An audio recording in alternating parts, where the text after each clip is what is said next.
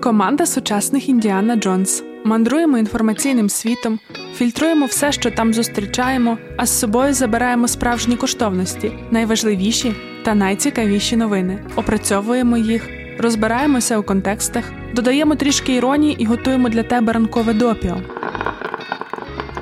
Ранкове допіо це огляд новин від освітнього центру справ людини у Львові. Для тебе ми зменшуємо інформаційний шум і знаходимо те, на що інші не звертають уваги. З нами ти зможеш поставити на паузу телеграм-канали, де що 30 секунд оновлюється інформація, і піти погуляти, або випити води, або заснути на годину раніше. Про все, що дійсно має значення, ми тобі повідомимо. А ще разом з тобою ми будемо кричати на бездіяльне НАТО та лицемірний Червоний Хрест, розбиратися, що таке Сомаліленд, чому всі хоче знищити уйгурів. Ми з тобою будемо хвалити Зеленського, а потім сварити його, плакати, бо Маріуполь, і сміятися, бо Чорнобаївка. Щотижня у понеділок, середу та п'ятницю, о 7.17, якраз до першої кави. Можна читати, а можна слухати. Шукай у Telegram, на SoundCloud, Google та Apple Podcasts. Середа, 30 березня 2022 року. Ранкове допіо, випуск 25. Поки ми в неділю писали тобі листа, іронізували над промовою Байдена у Варшаві, в американському інфопросторі нісся свій вайб вайб виправдовування. Американський президент ту історичну промову завершив словами: Заради Бога, ця людина не може залишатися при владі. Він мав на увазі Путіна. І ось майже відразу знайшлися ті, хто почали пов'язувати прильоти ракет по Львову з тим, що Путін образився на Байдена. Виявилося, що в заготовленому тексті промови цього речення не було. Це так би мовити, експромт. І експерти заговорили, що ну все, тепер чекай біди, Варшаву готуйся. Ну бо ж це погана дисципліна, яка загрожує продовженням війни і збільшенням її масштабів.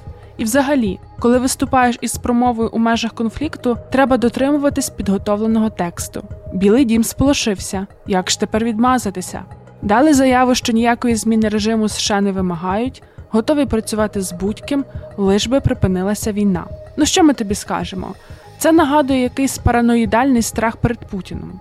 І як би це сказати, взагалі є доволі егоцентричним. Тобто Путін сидить в бункері, слухає пряму трансляцію, щоб зрозуміти, бити по Львову чи ні. А те, що в міста на заході України вже прилітало, Яворівський полігон за 20 кілометрів від кордону з Польщею, Луцьк, Рівне, Івано-Франківськ. По них стріляли теж після промов Байдена. Що ми хочемо цим сказати?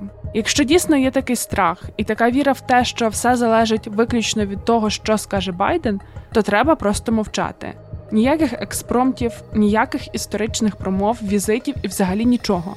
Якщо ж є розуміння про реальні загрози власної риторики, але немає сил втриматися, щоб не поговорити, то є вихід дати Україні всю необхідну зброю. І кожен вечір промова закрити над Україною небо, і хоч цілодобові стріми, де Байден відправляє Путіна вслід за руським кораблем. А загалом треба просто зменшити концентрацію ми лідери вільного світу і подорослішати. У понеділок в інформаційному просторі головною була вже інша новина. Bellingcat та The Wall Street Journal повідомили про хімічне отруєння учасників переговорів між Україною та Росією. Що ми дізналися з цього повідомлення? Російський олігарх Роман Абрамович вів перемовини у Києві, Львові та постійно повертався у Москву. The Times написали, що Абрамович передав Путіну записку, яку власноруч написав Володимир Зеленський. У ній йшлося про можливі компроміси, на які готовий піти український уряд для припинення війни. За даними видання, Путін на це відповів: передай йому, що я їх знищу. До переговорів було залучено також ще якогось російського бізнесмена. Його імені ми не знаємо. У статті йшлося й про те, що отруєння зазнав і український нардеп Рустам Умеров, от тільки він не підтвердив цього. Ймовірно, отруєння відбулося 3 березня. З симптомів почервоніння очей, постійна та хвороблива сльозотеча, лущення шкіри на обличчі і руках. Стан всіх був нормальним, життю нічого не загрожувало. Балінкет знають про отруєння, бо до них зверталися по експертизу. Хто винен? Джерела авторів матеріалу стверджують, що це прихильники жорсткої лінії Москві, які виступають проти припинення війни. На що варто звернути увагу? Спочатку BBC написали, що представник Абрамовича підтвердив, що бізнесмена було отруєно, а потім BBC це спростували. Від Абрамовича ніхто нічого не коментував. Reuters, яких ми не любимо, але все ж згадаємо, Вони цитували неназваного американського високопосадовця, який сказав, що ніякого хімічного отруєння не було. На самопочуття повпливав екологічний фактор. Бог зна, що це означає, де це вони переговорювали, що така паскудна екологія. Потім ще висловився прес-секретар Путіна Пісков. Інформація про отруєння Абрамовича не відповідає дійсності. Це інформаційна диверсія. І це загалом радше змушує подумати, що отруєння таки було, бо цей судар не знає, що таке говорити правду. Загалом виглядає так, що сенсації не вийшло. Незрозуміло, навіщо цей матеріал було публікувати тільки зараз, що він мав на меті, ще й дуже багато кінців не сходиться. Хтось хотів нагріти градус перед переговорами в Туреччині. Ну, не вийшло. Стало для когось новиною, що Росія може вдатись до отруєнь? Та перестань. Олександр Литвиненко, Сергій Скрипаль і цей, як його Навальний, натякають, що так, Росія не цурається використовувати яди. І якщо ми вже згадали про мирні перемовини, то про них і продовжимо. У вівторок зустрілися в Туреччині українська та російська делегації. Це далі тривають попередні раунди, в яких сторони обговорюють точки, де не може бути спільного рішення, і точки, де такі рішення можна напрацювати. Ніхто нічого не підписує. Підписувати будуть президенти, якщо Путін хоч колись висуне свою дупу з бункера. Ось що повідомила українська делегація про результати. Українська переговорна група передала свою принципову позицію Москві. Тепер чекають відповіді. Україна хоче систему гарантій безпеки, дієву систему гарантій. Країни-гаранти мають не лише підписати договір, але й ратифікувати його в своїх парламентах, бо нам не потрібен другий Будапештський меморандум. Серед учасників договору Україна бачить в першу чергу країни Радбезу ООН, куди входять Сполучене Королівство, Китай, Росія, США, Франція, Туреччина, Німеччина, Канада, Італія, Польща, Ізраїль.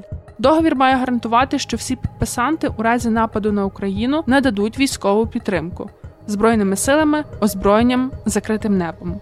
Наразі питання окупованих Криму та Донбасу не обумовлюється в документі. Будь-які рішення по договору мають бути затверджені на всеукраїнському референдумі.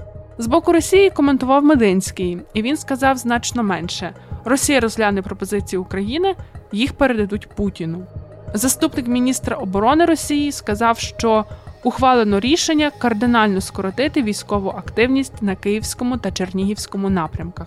Все, це все, що наразі відомо. У середу переговори продовжаться. Ми знаємо, що ти такого не робиш, але все одно попросимо. Будь ласка, не біжи поперед батька в пекло. Утримуйся від підключення до нашої національної забави, розганяння зради. Зараз нам відомо те, що нам відомо, і це лише позиція української сторони. Переговори продовжуються. Ще хочемо тобі нагадати легендарну рекламу The Guardian точки зору, у якій показано скінхеда, який вириває у чоловіка з рук портфель. Після повороту камери бачимо, що насправді він не вириває портфель, а рятує чоловіка, на якого падає цегла. Треба мати всі ракурси, щоб розуміти, що відбувається. А ще треба пам'ятати, що Україна не вередлива дитина у магазині іграшок. Треба дорослішати і розуміти, що переговорний процес це не лише про одну сторону. Нам здається, що ці переговори це навіть не про дві сторони: ще є НАТО, ще є США, Китай, зрештою. Тож дорослішаємо і набираємося терпіння. Переговорами ми, з поміж іншого, виграємо час. Він нам потрібен. А якщо тобі раптом сумно через переговори, то процитуємо тобі журналіста Вадима Карп'яка. Для заспокоєння нервів можете сходити в російські пабліки і почитати реакції звичайних росіян на сьогоднішні заяви. Там несеться така зрада за результатами турецьких заяв, що це просто пахлава мого серця і рахат луку моєї душі. Якщо русні погано, русня невдоволена, це привід потішитися. Ще один привід потішитися трапився у Казахстані. Там ведуча радіостанції Європа Плюс Казахстан Любов Панова вільний час проводила за бесідами у Фейсбуці. У пристрасті дискусії вона пригрозила у відповідь на коментар користувача покликати до країни російського диктатора Володимира Путіна для наведення ладу. Коментар не залишився без суспільної уваги. Пані Панову звільнили, а поліція Алмати порушила проти неї кримінальну справу за статтею розпалювання національної ворожнечі. І правильно бо вчасно застосована відповідальність запобігатиме плачевним наслідкам. І ще гарна новина у продовження цього разу з європейських країн.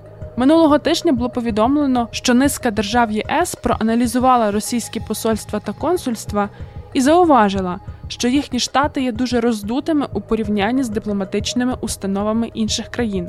Знаєш, що це означає? Так, так, хтось є дипломатом лише для прикриття. І ось вчора стало відомо, що Нідерланди висилають 17 російських дипломатів, а Бельгія 21 за причетність до шпигунських операцій. Також одного співробітника посольства висилає Чехія і чотирьох Ірландія. Давно потрібно було це зробити від гріха подалі. На цьому ми закінчуємо з політичними новинами і поговоримо про Оскар. Ми підготували для тебе великий огляд. Ті модні критики та критикині, які планували розглядати Оскарівську червону доріжку на предмет того, як зірки висловили підтримку Україні, мабуть, зараз є відверто розчарованими. Ну бо важко щось експертне видати про символізм у луках, якщо від символізму там лише жовто-синя хусточка у Джейсона Момоа та значок в кольорах українського прапору у Бенедикта Камбербетча. Ще деякі селебріті одягли нейтральні сині стрічки з надписом «Save Refugees». І от після історичної промови Байдена ми вже знаємо, що з Росії виїхало 200 тисяч людей, і США їх приймають. Ну бо це ж такі мізки. Тому, власне, питання, яких саме біженців закликають рятувати присутні на Оскарі зірки. На самій церемонії Міла Куніс під час свого виступу згадала про Україну. Нещодавні події глобального масштабу змусили багатьох із нас почуватися спустошеними. Проте, коли ви бачите силу та гідність тих, хто зіткнувся з таким спустошенням, неможливо не захоплюватися їхньою стійкістю, сказала Міла. А пізніше на екрані з'явився текст, де американська кіноакадемія попросила вшанувати жертв війни в Україні хвилиною мовчання. Ну як? На те, щоб назвати війну війною, американська кіноакадемія не спромоглася. Що вже говорити про те, щоб назвати Росію агресором? Та й промова Куніс була за все хороше і проти всього поганого. Тому не будемо більше забирати твого часу на ці абстрактні стурбованості. Краще поговоримо з тобою про кіно. Тим паче виявилося, що ми навіть бачили деякі фільми, які отримали Оскара. Стрічка Кода у ритмі серця режисерки Сіан Гідер перемогла у номінації Найкращий фільм, і це дуже історична подія, оскільки вперше у цій номінації перемагає стрімінговий сервіс. Фільм Кода створено компанією Apple TV+. Це переломний момент для кіноіндустрії, яка роками бореться за виживання після того, як стрімінги змінили уявлення про серіали та почали створювати фільми. Це також і важливий момент для самих Apple TV+, адже раніше на фоні Netflix та Amazon їх вважали аутсайдерами. До речі, зірка Кода Тройкоцур увійшов в історію як перший глухий актор, який отримав Оскар. А найбільше премій здобув фільм Дюна. З нас лише Марта ходила на нього. Ось що вона думає.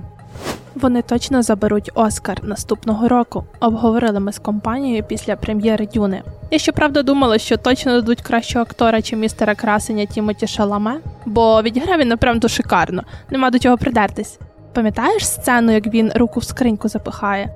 Ну глянь, ну шикарно, але маємо те, що маємо. Цьогоріч Дюна взяла найбільше шість статуеток: найкраща музика, найкращі візуальні ефекти, найкраща операторська робота, найкраща робота художника-постановника, найкращий монтаж та Academy Award for Best Sound. Музика точно та. Ханс Цимер зараз взагалі гастролює з музикантами Одеського оперного театру і підтримує Україну. Саме він нещодавно переривав свій концерт, щоб показати піаніста, який грає його композицію під звуки сирени у Львові. А ще під його саундтрек до фільму Армада дуже гарно дивитись, як ми виганяємо московитів з наших земель. Решту номінацій навіть обговорювати не варто, бо хто дивилися фільм, все розуміють. Якщо ти ще ні, подивись. Правда, таку графіку мусиш побачити в 3D.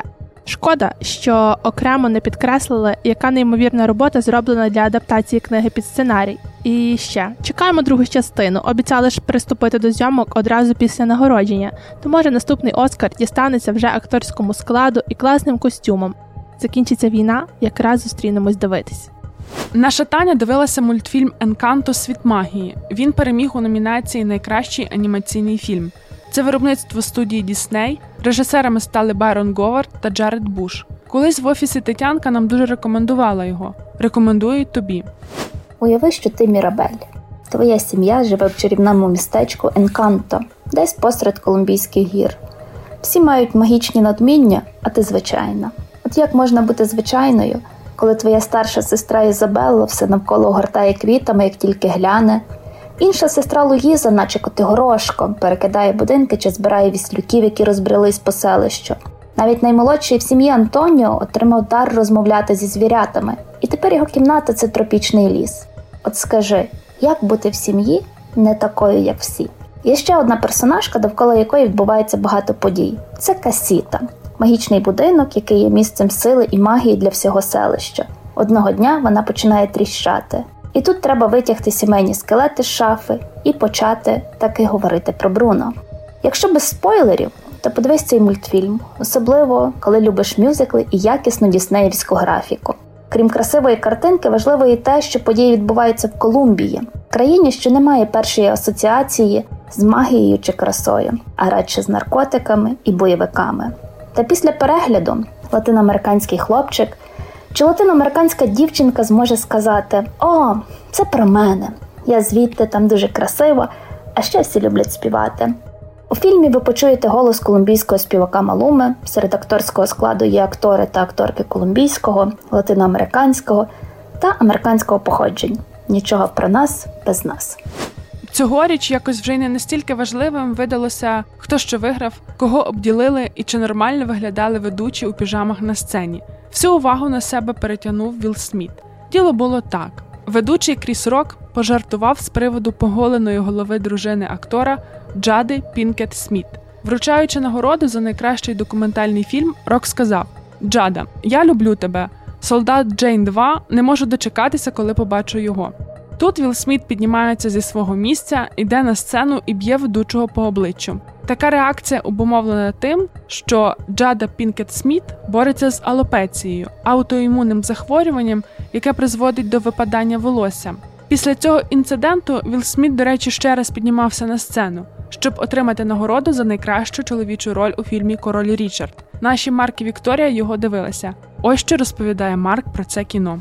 Не буду намагатись приховати, що дивився король Річард у першу чергу через Уіла Сміта. Знаєш погані фільми з Уілом? Навіть на Оскарі гладив лице поганого жартівника. Я також не таїтиму, що дуже далекий від спортивних драм, як і від спорту. Тим не менше, цей фільм дуже вартий перегляду. Гумор, 90-ті, Флорида, прекрасна картинка і музика. Ну і фемінізм, звичайно, там є. І так, фільм оповідає реальні події, а слабкість до таких фільмів наше все.